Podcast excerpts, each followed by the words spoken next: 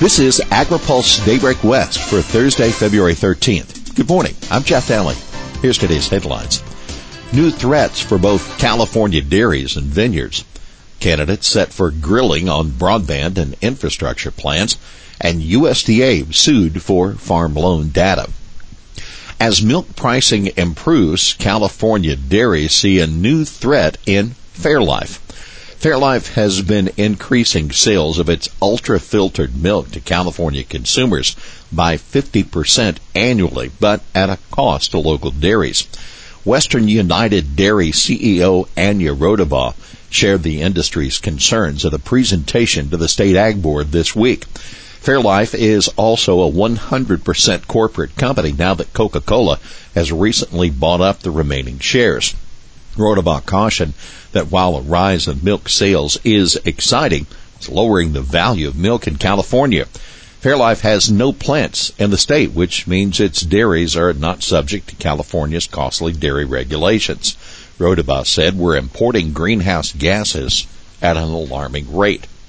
Keep this in mind, the Chicago-based milk distributor announced plans last year to open a new 300,000 square foot production and distribution facility in Goodyear, Arizona. The $200 million facility is scheduled to open late this year. The plant will increase production of Fairlife products, including Fairlife Ultra Filtered Milk, Core Power, and Fairlife Smart Snacks. Meanwhile, milk in general, quote, is looking pretty good, according to Ben Laine. He's a dairy analyst with Rabo Agri Finance. The sector has been pulling out of a tough four year period. A flat production rate last year has really tightened up the markets, he told AgriPulse. California has now completed its first year in the federal milk marketing order. Dairy farmers can more easily compare their milk value to the rest of the country through the order, which helps to move the milk around more efficiently, said Laine. But the pricing system is complicated. Raudabaugh said farmers have complained. It also provides lower price transparency than what CDFA offered. And on that note, the California Dairy Campaign and its leaders want farmers to get behind supply management policies to boost milk prices.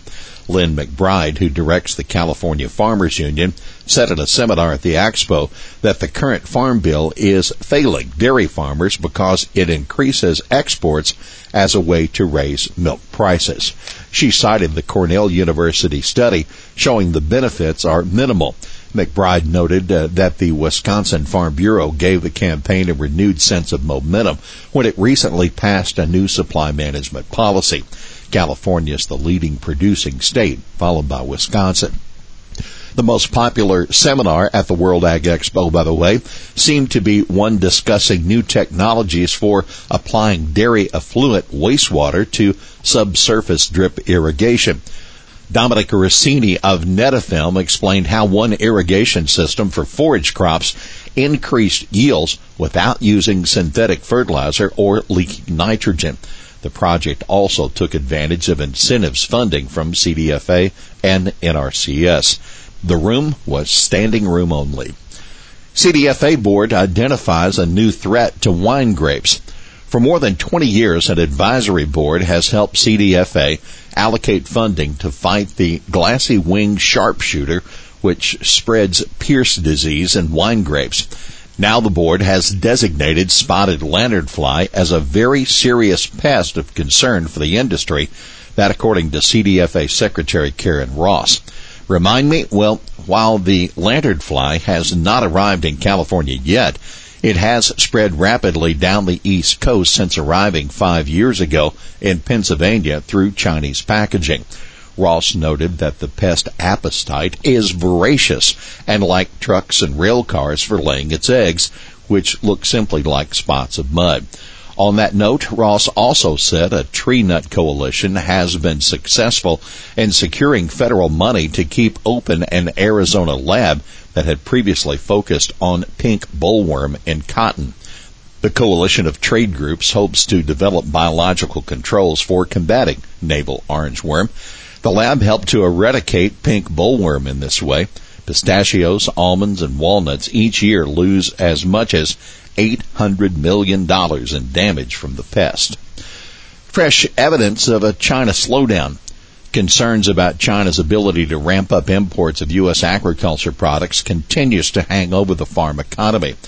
Treasury Secretary Steve Mnuchin told the Senate Finance Committee yesterday that implementation of the China Phase 1 trade deal, quote, slowed down because of the coronavirus epidemic. But he said it would take another two to four weeks of data to evaluate the impact of the epidemic on the Chinese economy.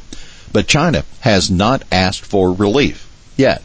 Chinese officials haven't formally notified the U.S. they need to delay their commitments under the trade deal.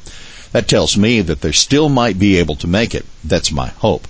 Ted McKinney, USDA Undersecretary for Trade, told AgriPulse on the sidelines of an ethanol industry meeting in Houston this week. Candidates set for questioning on infrastructure.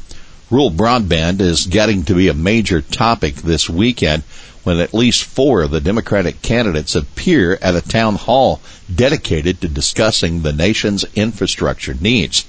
So far, former Vice President Joe Biden, former South Bend, Indiana Mayor Pete Buttigieg, Senator Amy Klobuchar, and a billionaire Tom Steyer have confirmed that they'll participate in the forum. It's being organized via the Association of Equipment Manufacturers and other trade groups as well as major labor unions. AgriPulse will be there. Now, why it matters. Journalists from the Wall Street Journal will decide what questions the candidates get asked.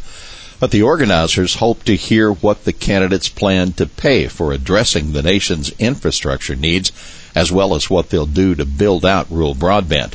Another big question, what can be done to address the shortage of skilled U.S. workers? The forum's being held in Las Vegas on Sunday, that ahead of the Nevada caucuses, February 22nd.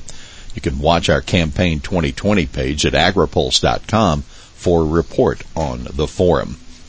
FSA sued for farm loan data. Farm Service Agency has improperly withheld thousands of pages of information about how farm loans are used. That according to a lawsuit in a California federal court by the Public Justice Foundation and four other groups. The plaintiffs are seeking documents under the Freedom of Information Act on how loans have helped finance what they call factory farm operations. The other groups suing are the Center for Food Safety, the Food and Water Watch, Center for Biological Diversity, and the Animal Legal Defense Fund.